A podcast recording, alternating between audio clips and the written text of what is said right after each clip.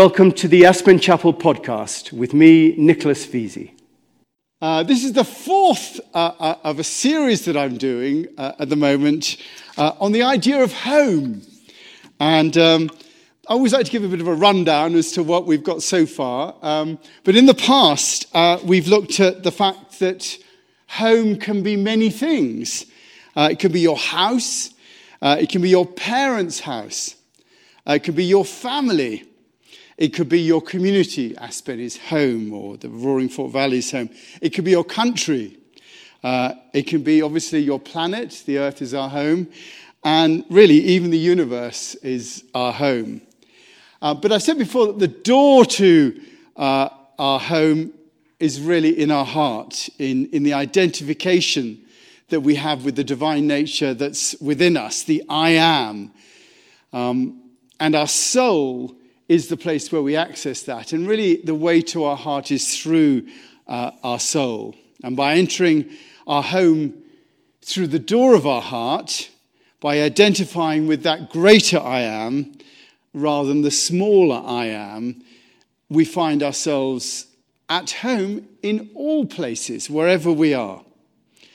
Um, then we developed that idea um, from Thich Nhat Hanh, who said, Our true home is the present moment. Cue prop.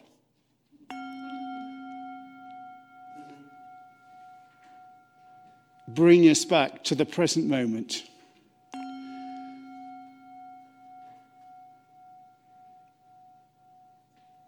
It's our true home, this present moment. Last week, we actually looked then at the idea that the present moment is actually our control panel for life. This present moment is the meeting room between you and all consciousness. There's Maureen there, her consciousness, and she is meeting all consciousness in this present moment. That in that you're not separate from the greater universe but you're a unique part of it. And this meeting room between you and consciousness is the place where you communicate to consciousness, you communicate to the universe, and it's the place where the universe communicates to you. It's a sort of communication point. To be in the present moment is to rely on no thing, but instead to be in the nothing that is the present moment. You rely on no thing or nothing because the present moment is not a thing. And if you think of it as a thing, you immediately objectivize it and you make it separate from yourself. The moment you say the present moment is a thing, you say, Well, I'm here and there's the present moment. You objectivize it. It's nothing, it's no thing and you're part of that no thing. So, in fact, which is where we got to last week, you are the present moment. In your life, you are the present moment. You contain the present moment with your thoughts, your feelings are there, your imagination, your emotions, your inspiration, your wisdom. It's all part of the present moment with what you see, what you hear, what you smell, what you feel, with all that's around you and all consciousness expressed by everything, animate and inanimate. You are the present moment. It is your enlightenment. If you're wondering what enlightenment is, it is just the present moment. It's your beingness to be as it takes you. And if you want to hear more about the lead up to this, then you can either um, go to Spotify or Google or Apple and just download the Aspen Chapel podcast, and you'll be able to uh, hear the previous episodes. So we have this idea of the way of nothing as the way of activating that control panel to the present moment, of letting go into the present moment. Uh, so that we navigate our way through life. And I was reading William Johnston's book. He's an Irish Jesuit mystic. And he says, Those who enter the path of infused contemplation. Now, when you're in infused contemplation, all you really are is in the present moment. That is, infused contemplation is fully being in the present moment. You may experience an expansion of consciousness, he said, finding the great mystery of God in the whole universe and in the very depths of your being. He says, This is a wonderful gift. Yet it is no more than the first step in a journey that goes on and on, leading to the summit of the mystical mountain. And on this journey, one takes nothing with us. You know, that letting go of things. You know, as Jesus said, take no gold, no silver, no copper in your belts, no bag on your journey, or two tunics or sandals or staff, for laborers deserve their food. He says, Jesus says, take nothing with you. Take no thing with you. One lets go of all reasoning and thinking and imagining. One lets go of all anxieties, living, as Jesus again said, like the flowers of the field or the birds of the air. There's, there's a big letting go in this. And one is not preoccupied about tomorrow, for tomorrow can take care of itself. One takes nothing and one becomes nothing. Let go of your methods and fall into the void, he says. Remember how St. John of the Cross said, and the Buddhists say that this is the way of no way. This is the way of no way.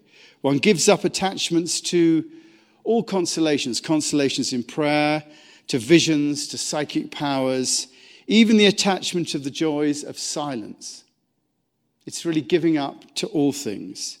One leaves all that is familiar one abandons all that gave security to enter into the cloud of unknowing or the dark night, where one experiences a deep loneliness, like the loneliness that comes before death. And when you get that you're on your own and you are just in the present moment, there is a deep loneliness that you can touch. Johnston says this is the path of the Hindu sannyasin who practices the most radical renunciation to find total liberation and profound wisdom. It is the part of the bodhisattva who leaves all to come to supreme enlightenment and unlimited compassion. It is the path of the mystic who sings nothing, nothing, nothing, all for love. One who lives this koan loses all security and falls into nothingness and the void that is enlightenment. Each mystical tradition had its own forms and distinct features, and the Christian mystical path is following the Christ in love. Someone once said, you know, what's the difference between a Buddhist um, mysticism and Christian mysticism? And I, I thought someone, I can't remember where I read this, but it was a good answer, said that Buddhist mysticism was an exploration of consciousness. Christian mysticism is an exploration of love. And I think that's just, just an interesting sort of uh, way of looking at the two ways. What's the difference? You know, there is a difference. And, and one explores the nature of consciousness in Buddhism, and in Christian mysticism, one explores the nature of love. All for love. And today, on the eve of St. Valentine's Day, and, and Roberto and, uh, and Kurt have chosen music that's, that's re- uh, uh, relevant to that, I want to talk about the way of love in the work that we do in the present moment. The way of love that we do in the present moment. Because although it's all about being in the present moment, in our control room, in the place where our consciousness meets with all consciousness, our work is to respond in a way that our contribution is part of the evolution of all consciousness. We want to make a contribution in what we're doing. And the way that we do that is responding in love to all that comes our way. That's the way, to respond in love to whatever happens in our lives. To be present, to know that the universe in this present moment is sending us people, it's sending us experiences, it's sending us circumstances, and it's doing so that we might respond to everything that comes our way with love. I mean, the definition of love that I, I most use here is, uh, is one of love being giving with no expectation of a return. Love is giving with no expectation of return. There's no bargain in love, it's just giving with no expectation of re- return. Love is the greatest power that we have in our being. It is truly transformatory, and we're asked to use it as a duty to have been given the gift of life. And by loving, we are made holy. By the very act of loving, we're made holy. It is our sacrifice, our sacrificio, our sacre holy ficio made. Um, we are made holy by love. And when we truly love, we become part of the universe's great purpose. Because the language of the universe, as I've said before, is love. That, that is the language of the universe. The world, the universe was given with no expectation of return, as we were given our lives with no expectation of return. There's no bargain in that. We were given our lives in love, which is why the Bible says that God is love. It's because the cause of everything, the universe, the planets, animals, plants, is something given with no expectation of return in love, uh, which is why God is called love. So, to participate with the universe in a true sense is to become love. We become love ourselves. And when we do that, we become one with the divine urge. So when we, when we enter into that loving mode, we become one with the divine urge, which is the fundamental language or currency of the universe. We become one with God in that love. To love is, is to become one with the force that created everything and to become part of the evolution of all things into the perfection as we travel. To the point where all things recognize themselves, the end point of it all, of all of creation, all of evolution, is to come to the point where all things recognize themselves in each other and where all that is conscious experiences itself as one with the divine. That's the end point of, of the evolution of consciousness. That's, that's the moment that in Christian terms we call the second coming, where all consciousness becomes aware of itself as part of the divine. That, that's the second coming. Right now, our true home is the present moment. We are the present moment, and as such, we're part of a larger consciousness that is using us for the evolution of all consciousness. And the tool we have to use in that is love. We open ourselves to being in the present moment. We see what's sent to us by that friendly universe that Andy was talking about last week, and we respond to whatever comes our way with love. We have that 360 degree consciousness of all that is creating us, of what's in our minds and our bodies, and everything that it is out there. There is a sense of a 360 degree consciousness. And the awareness of all that's around us and in us, and the greater consciousness that we're part of, is to give. When we get that awareness, our role is then to give, to love. And that's the mindset that we're asked to hold on to as we experience ourselves within this home of the present moment. We're asked to have that mindset to recognize that the present moment is our home, and in that, have a mindset of love. And we're asked to bring love into our home, to infuse our home with love, to reflect it back into our home.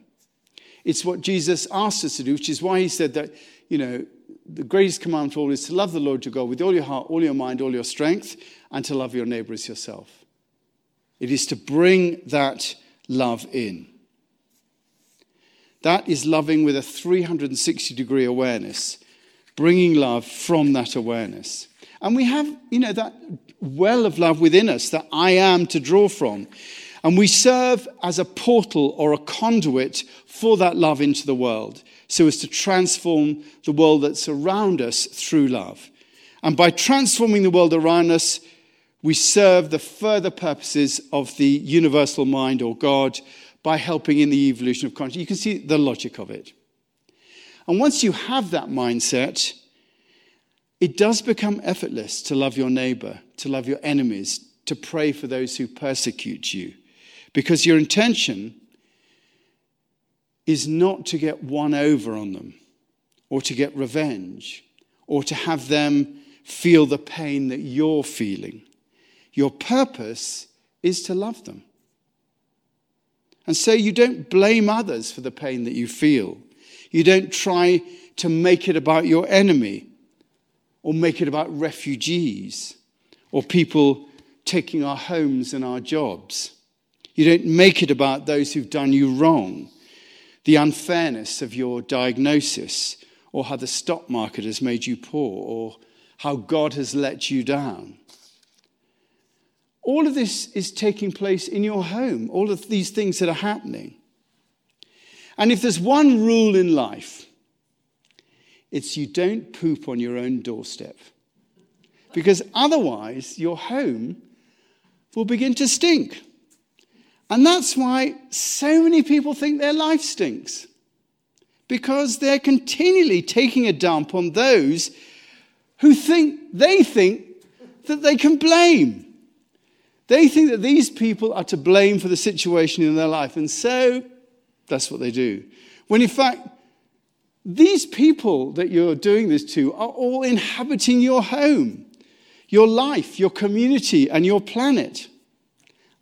I mean, just have a look at the madness that's going on around us people fighting each other, blaming each other for their problems, the polarization of everything, countries going to the war over the stupidest of reasons. The reason that the world is such a mess is because people don't follow the basic rules of life that we are here to love and not to hate, that we have to consciously do it. We have to do it in our awareness of the present moment. To give to those who are nasty to you with no expectation of return not for a reason or to change anything, because that would be a bargain, but just literally to be a loving organ. You know, that wonderful prayer of, of uh, uh, St. Ignatius Loyola, you know, good old fashioned prayer to give and not to count the cost, to fight and not to heed the wounds, to toil and not to seek for rest, to labor and not to ask for any reward save that of do, knowing that we do your will. That's just such a wonderful prayer. And it's that attitude that all the great mystics took Buddha, Jesus, Muhammad, Lao Tzu. It is a personal decision that's all about love.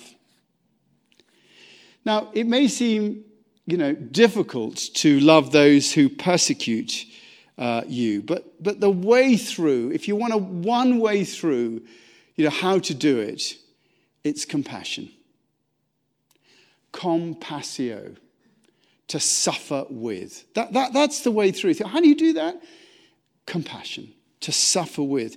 We have to feel with and for those who bring us pain, to look into their lives and know that the pain that they're bringing us is due to their own pain that often they're unwilling to acknowledge. And when you see that, you can have compassion on them. You think, well, they're only doing this because they're messed up inside, because there is a pain inside them that is making them do that. And we see that, see that they're in pain, then we can have compassio on them. We can suffer with them. We can have com- forgive them, for they know not what they do. It's just great, that isn't it? Forgive them, for they know not what they do. What Jesus said on the cross. That is, that is a, one demonstration of how to get through. Forgive them, for they know not what they do, and to love instead. It's all about not dwelling on yourself, not dwelling on, on how you feel, feeling sorry for yourself about the way that you feel, but having your attention out in the present moment and seeing how others are feeling and responding to that with love compassion and empathy, they are the tools that we use to love. And if you love your home, then it will become gradually a more loving place. How gradually the world goes that we, we don't know, but it definitely starts here. So, in your celebrations of Valentine's Day, rather than just giving cards or candy or spending the day, you know, doing all that business, spend it experimenting in giving love. Wait for the first time tomorrow that you feel pain, yours or others, and respond to it with love. To your partner or your kids, to the grocery store clerk, to the person that cuts you up on your street, to your employer, your employees, to the person that sold you a bum steer, to the person who's holding a grudge against you, to the person that you've not forgiven, to those who oppose you politically, or even those who bomb and rape. Unless you're able to respond with love, you're just part of the problem. To be part of the solution, you have to be engaged in that emotional alchemy, taking pain and hard feelings that you have and turning them into love. Being, being a loving grist for the mill that's your world. The world that exists in your consciousness, in your home, in the present moment. That's what it is to have no attachments. To see that, as the Buddhists say, it is not good conduct that helps you on your way, nor ritual, nor book learning, nor withdrawal of the self, nor deep meditation. Nothing of these confer mastery of joy or joy. O seeker, rely on nothing until you want nothing. That is to take the attention outside yourself. Rely on nothing until you want nothing. Only then can you truly be loving, because only then you'll be giving with no ulterior motive to better you, to better your family, to better your community or your country, because it's the love of the greater universe, the love of God. It's for that that you're doing these things. And civilization progresses because people see this and they act on it. We go from being animals to being beasts, to being savages, to being community people, to seeing injustices, to acting on them. And gradually, we see abuses falling away. Persecution, slavery, injustice, prejudice, unfairness we see it falling away. We're not there yet, but we are definitely on our way because individuals like you and me are taking a stand by loving, by seeing that there are no others, there's just us, all of us living together in a home that is the present moment. By pouring our love into our lives, we change things for everyone. And next week, I, I want to see how this might work on the world stage.